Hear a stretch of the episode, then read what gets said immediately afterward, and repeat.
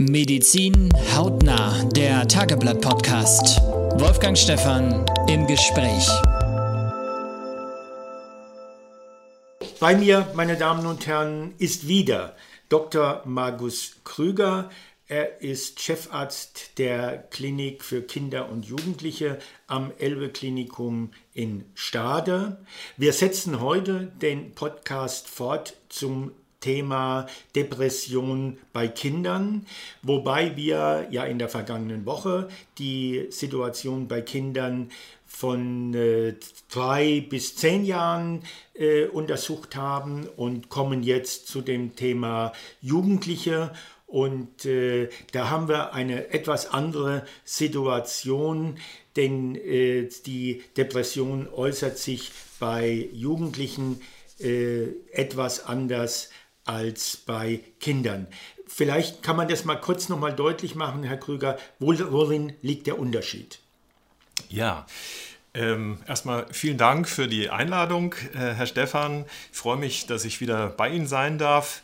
Ähm, bei Jugendlichen ähm, kann die Depression deutlich äh, ich sage mal, tief, tiefer verlaufen, schwerer verlaufen. Wir haben bei den Jugendlichen oder ich würde sagen ab dem 10. Lebensjahr gibt es die Möglichkeit, dass sich ein Kind so grämt und so wenig Perspektive für sein Leben nur noch sieht, ähm, dass, oder gar keine Perspektive mehr sieht, dass es sich auch deswegen das Leben nehmen kann. Das gibt es vor dem 10. Lebensjahr, also oder mit neun etwa ist dann die Grenze, gibt es das nicht. Ähm, und ähm, da ist die Situation eben anders. Wir haben äh, ein, äh, eine Vorpubertät, ein, ein Seelenerwachen, kann man sagen, äh, wo eine seelische Eigenständigkeit bei den Kindern auftaucht, die vorher nicht da war. Und ähm, entsprechend tiefer und massiver sind die Symptome auch. Ähm, bei den Jugendlichen haben wir auch die, man sagt dazu, vegetativen Symptome, das heißt, die, äh, wo es um die Lebensprozesse geht, wo Schlaf und Wachrhythmus, wo man nicht, nicht richtig schlafen kann, wo man aber den ganzen Tag müde ist, wo man morgens um vier schon wieder aufwacht und sich fragt, warum bin ich jetzt schon wieder wach aber äh, zwar müde ist, aber nicht mehr einschlafen kann. Die Appetitlosigkeit, Gewichtsverlust, alles das äh, tritt massiv bei den Jugendlichen auf. Wir haben ja in der letzten Woche festgestellt bei unserem Podcast, dass äh, bei den Kindern in erster Linie das Umfeld, das familiäre Umfeld äh, eine entscheidende Rolle spielt, damit äh, diese Krankheit, Depression überhaupt entstehen kann. Ist das auch jetzt bei den äh, Jugendlichen, bei den Heranwachsenden auch die Hauptursache oder spielen da andere Faktoren eine Rolle? Also es spielt ähm, immer auch das Umfeld eine Rolle, aber ähm, zum einen äh, ist das Umfeld ja auch dann ein anderes, weil die Schule eine große Rolle spielt. Die Kinder sind oft den ganzen Tag in der Schule oder in anderen sozialen Zusammenhängen und weniger zu Hause. Und ähm, das wäre sozusagen der eine Bereich, dass man durch die Schule, Schulstress, Druck durch die Lehrer, Druck durch die Eltern, Leistungserwartungen, ähm, was die Kinder auch schulisch ähm, bringen sollen und müssen, äh, das kann zu einer schweren Erschöpfung führen, bis hin, dass diese Erschöpfung dann das Vollbild einer, äh, einer Depression zeigt. Man sagt dann dazu Erschöpfungsdepression. Das heißt, der Unterschied ist tatsächlich so, dass ich im, dass wir sagen können, bei den, bei den kleineren Kindern äh, sind es oftmals äh, äh, problematische Familienverhältnisse, während wir jetzt bei diesem anderen Personenkreis, der über, Sie haben den definiert, über Zwölfjährigen, eher auch dann über Familien reden, äh, gemeinhin äh, Familien, bei denen alles in Ordnung ist, bei denen gemeinhin alles stimmt, die aber zu große Erwartungen in das Kind setzen. Und dann üblicherweise, wir kennen das ja, mit äh, Klavierspielen, mit Reiten, mit, mit Sport, alles ist irgendwie gut fürs Kind und nebenbei müssen sie dann noch ein Abitur äh, genau. äh, mit eins hinzaubern. Also übertriebene Erwartungen. Ja. Äh, übertriebene Erwartungen, die zunächst mal alle gar nicht zu verteufeln sind. Das ist alles, alles gut, aber solange den Kindern das alles Spaß macht und sie voll dabei sind, äh, äh, ist da ja nichts gegen einzuwenden. Aber die, ähm, äh, wenn die Erwartungen so groß sind, dass das Kind sie nicht äh, erfüllen kann und wenn das Kind anfängt, sich selber Erwartungen äh, zu stellen, die es sich äh, nicht erfüllen kann, dann kommt es immer wieder zu einem Defiziterlebnis, was dann mit der Zeit die Kinder seelisch äh, bedrückt und runterzieht. Aber Herr Doktor, wenn ich da nochmal dazwischen gehen darf, man wird ja jetzt nicht sagen können, dass jedes Kind, was in der Schule gute Leistungen bringt, weil die Eltern hinterher sind, was Sportunterricht macht, was gesundheitlich auch wichtig ist, wird jeder Kinderarzt ja auch empfehlen, äh, äh kulturell so was ja. zu tun, also Klavier zu lernen, ist ja auch nicht so schlecht äh, oder zu malen äh, und dann, dass das Kind auch gerne reitet, weil es von Bibi Blocksberg weiß, da gibt es ein Pferd und das will ich dann auch mal. Also wer das alles macht, äh, treibt ja sein Kind noch nicht in eine Depression. Auf jeden Fall haben Sie da ganz recht. Äh, das, das ist erstmal, wie, wie schon gesagt, nicht, nichts Schlimmes. Es kommt darauf an, das Gespür zu entwickeln, ist das jetzt um, ich sage jetzt mal, die Erwartungen der Eltern zu erfüllen oder kommt das eigentlich aus dem Impuls von den Kindern? Also macht das Kind das, um die Eltern zu befriedigen oder die Großeltern äh, oder die Lehrer oder macht es das Kind, weil es selber dazu den Impuls hat und sich da verwirklichen möchte? Das heißt, äh, da ist ja schon der Punkt, die Empfehlung an die Eltern, achtet mehr auf die Bedürfnisse eurer Kinder und projiziert nicht unbedingt eure eigenen Bedürfnisse in die Kinder. Ganz genau. Das gilt natürlich von Geburt an äh, und ähm, zieht sich dann eben in die Jugendzeit hinein. Ähm, manche Jugendliche brechen dann auch aus und ähm, machen einfach was ganz anderes, gehen in die Drogenszene oder verschreiben sich dem Alkohol. Äh, aber äh, manche äh, sind so in diese, äh, ja, ich sag mal, eine gute, gutbürgerliche Familie, wo man dann äh, auch anständig sein möchte und wo es dann stärker vielleicht auch in der Depression landet oder eher. Aber ich möchte noch dazu stellen, dass auch, auch im Jugendalter bereits äh, Dinge sich in einer Depression wieder wie aufpoppen, äh, wo Erlebnisse aus der Kleinkindzeit sich in das Körpergedächtnis eingeschrieben haben.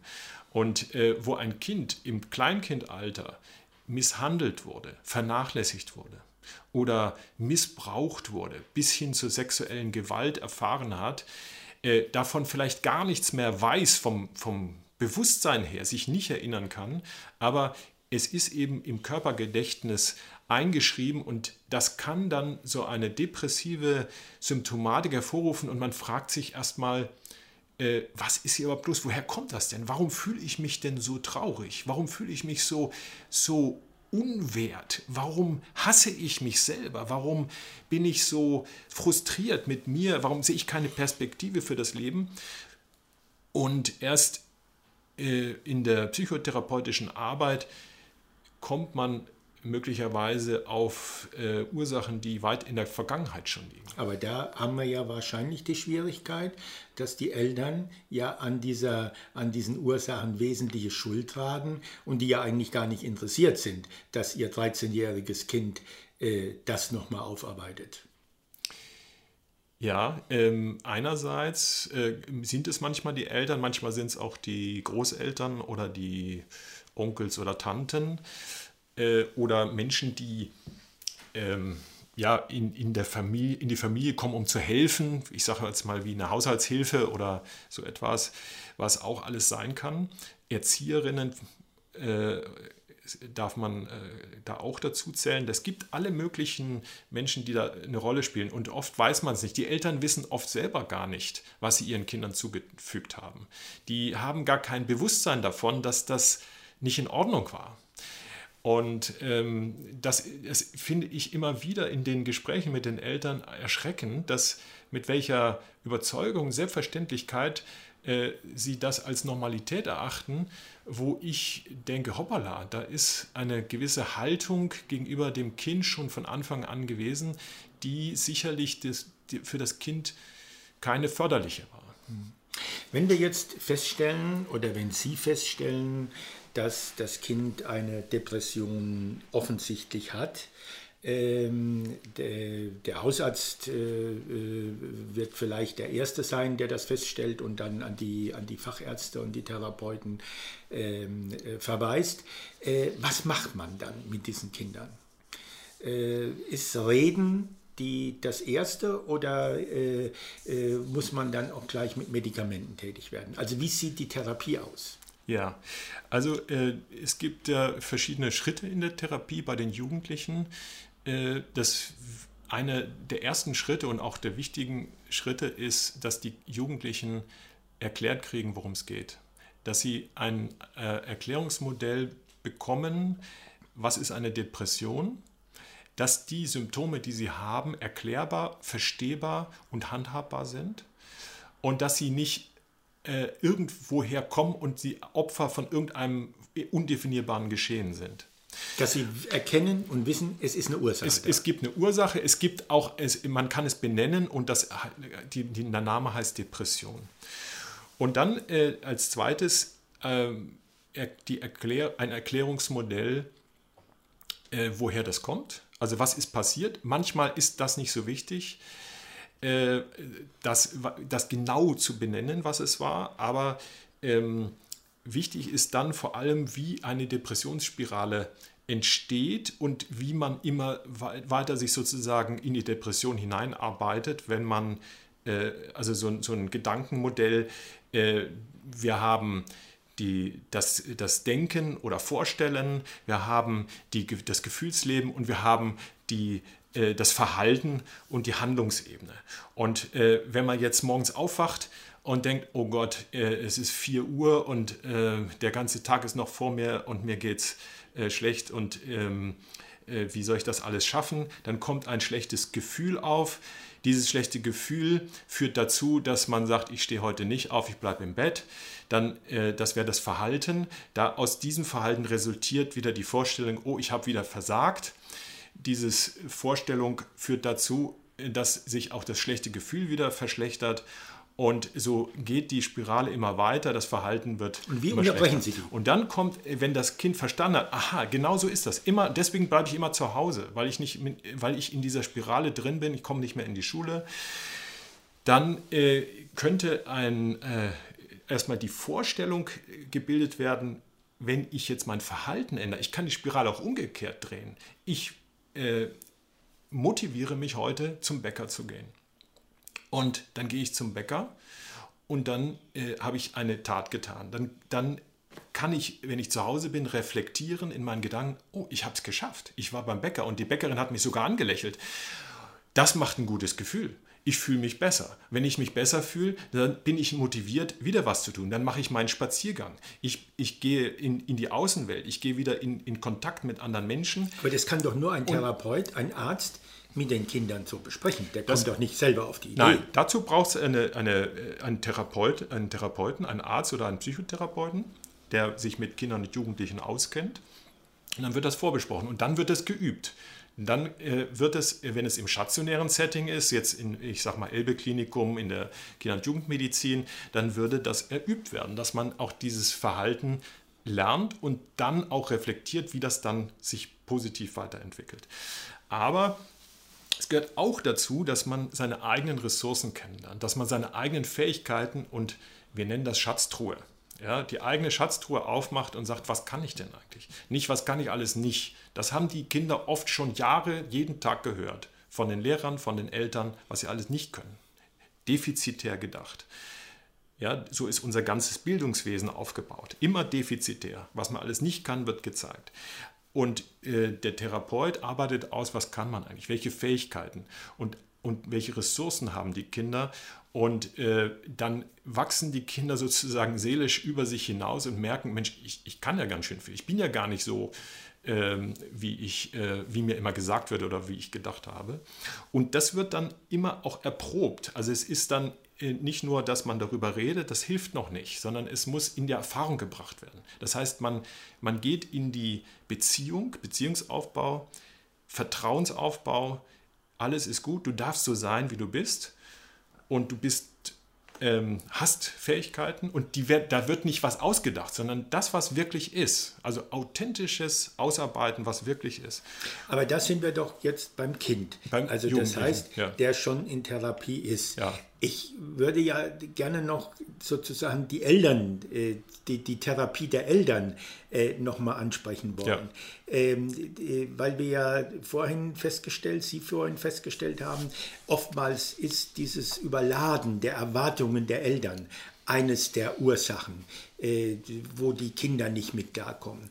Äh, das heißt, äh, die Eltern müssen sich auch ändern und müssen ihre Erwartungen an die Kinder kann man das so sagen, vielleicht runterschrauben.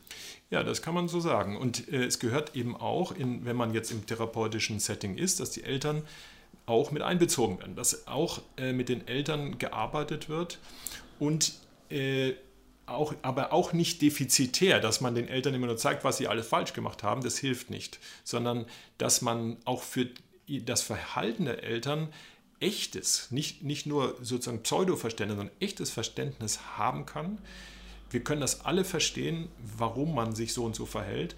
Und dann äh, die, auch die Eltern begleitet, wie könnten sie ihr Verhalten das nächste Mal anders entwickeln.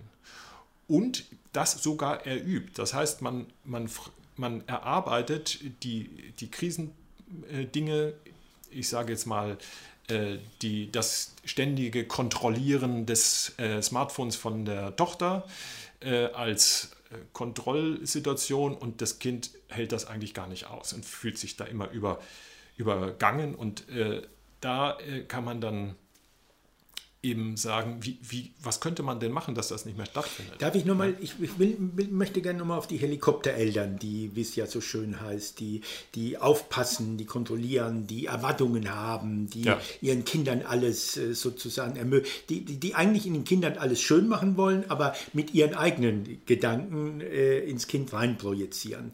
Äh, würden Sie jetzt, da geht es ja fast schon in die Erziehung rein, würden Sie sagen, da kann manchmal weniger mehr sein? Ja, das, das, äh, da kann manchmal weniger mehr sein. So ist das. Äh, die Eltern äh, brauchen letztendlich ein Verständnis dafür, dass es zu viel ist. Und das kann man gar nicht so pauschal sagen, wie das geht. Aber dieses äh, mit den Eltern auch die Situation mal anschauen und dann mal sehen, wie, wie fühlt sich das denn an, wenn man so einen Stundenplan anschaut. Und ähm, dann dann äh, merken die Eltern selber schon, dass das eigentlich gar nicht mehr äh, so ist. Und wenn man dann fragt, ja, und für was hat das Kind eigentlich noch Lust? Und dann sagt man, okay, ja, und vielleicht kann man dann fragen, ja, und was kann man denn von dem, und da muss das Kind mit einbezogen sein, ähm, in dem Ganzen, was, was von dem, was wozu man keine Lust mehr hat, lässt man dann einfach auch mal weg. Also wenn das Kind sagt, ich will nicht mehr Klavierunterricht, dann lässt man ihn.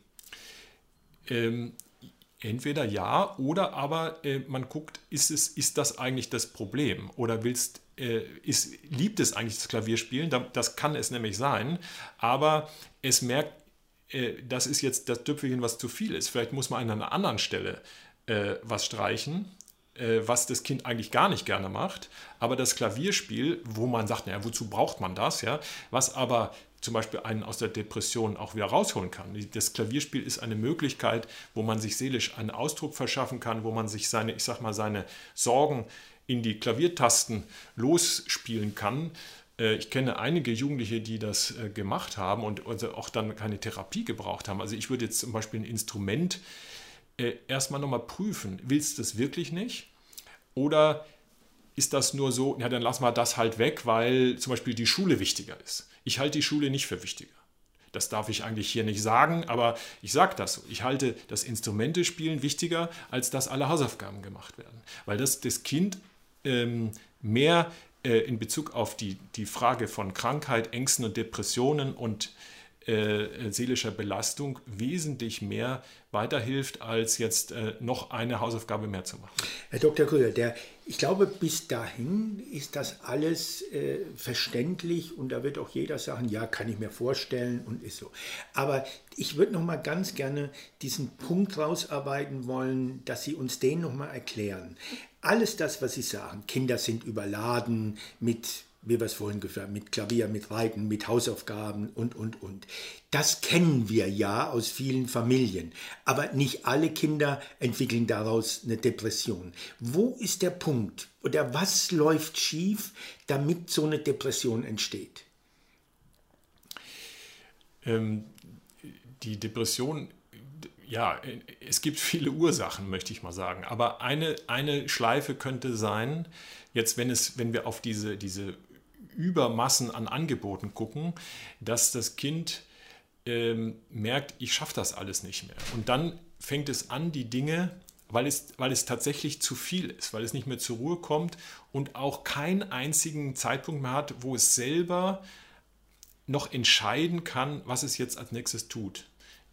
Der Stundenplan ist komplett. Das heißt, das autonome Handeln, was wir uns ja wünschen, was die Kinder bis zum Erwachsenenalter erleben, äh, erlernen, dass sie, dass sie äh, Autonomie entwickeln und sich, sich in, in, in ihr, ihr Leben sozusagen selber gestalten, das wird alles äh, ausgeblendet und es wird, der, der Stundenplan ist vorgegeben. Und wenn man dann nur noch Stundenplanerfüller wird und sich als solcher erlebt und nicht sagt, oh super, ich habe heute wieder Reiten oder super, ich darf wieder Trompete spielen oder was, äh, sondern wenn man merkt, oh, jetzt muss ich auch noch, jetzt habe ich das nächste, jetzt habe ich das nächste und jetzt muss ich auch noch. Und man wird nur noch Erfüllungsgehilfe von einem übermächtigen Stundenplan, dann ist die Spirale in, der Ab in die Abwärtsspirale äh, begonnen. Aber das erleben vermutlich mal Millionen von Schülern, die keine Depression kriegen.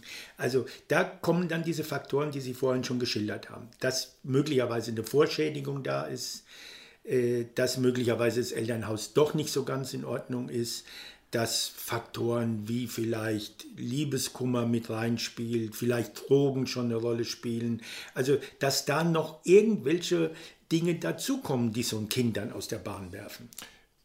Auf jeden Fall. Also wenn dann, wenn, wenn sozusagen schon eine maximale Belastungssituation ist und dann kommt noch was on top, dann, äh, dann geht es los. Ja? Mhm. Und das kann auch sein, dieses Mal, ja, mal Alkohol ausprobieren oder mal Drogen oder ja, und auch diese, ich sag mal, Substanzmissbrauch, der äh, fördert dann wieder die Entwicklung der Depression. Mhm die, ähm, Sie haben vorhin die Smartphones am Rande angesprochen, welche Rolle spielen die, die, die sozialen Medien oder der Umgang mit Smartphones, das vielleicht so am Ende nochmal äh, ja. so eine Bewertung?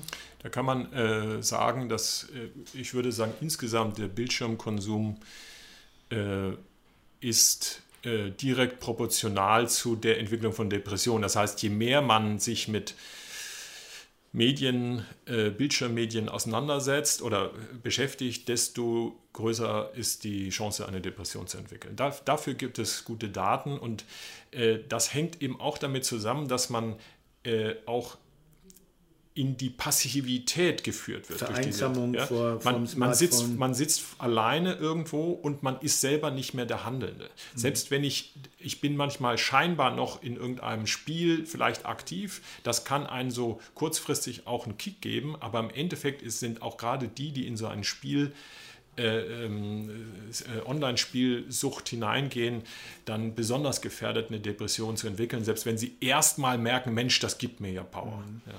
Das heißt, äh, äh, auch da müssten ja Eltern, der, der sind, die Eltern sind ja entscheidend, äh, sage ich mal, über den Kauf eines Smartphones für ein Kind. Wo würden Sie sagen, ab wann würden Sie einem Kind ein Smartphone zubilligen? Was wäre gut?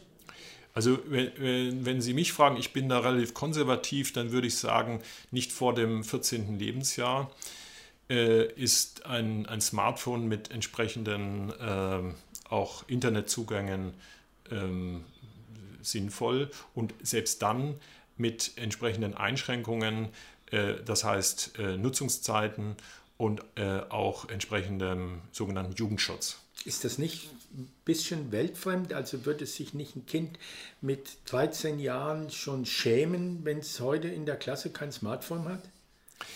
Ähm, das ist ein Argument, was ich immer wieder höre. interessant ist, dass es in allen Schulklassen einige Kinder auch gibt, die das in dem Alter noch nicht haben. Und ähm, dass wir Eltern denken, die alle anderen haben ja schon, deswegen muss mein Kind auch, eigentlich finde ich es ja gar nicht so, so wichtig. Und dann kriegen die das Smartphone. Aber auch, ähm, also ich habe Jugendliche ja auch befragt selber, äh, die, äh, wie sie das eigentlich sehen. Und die sagen, ähm, also ich würde, also ich habe viele gefragt, ja, ich würde ein Smartphone, also frühestens mit, mit 12 Jahren erlauben, eigentlich erst mit 14.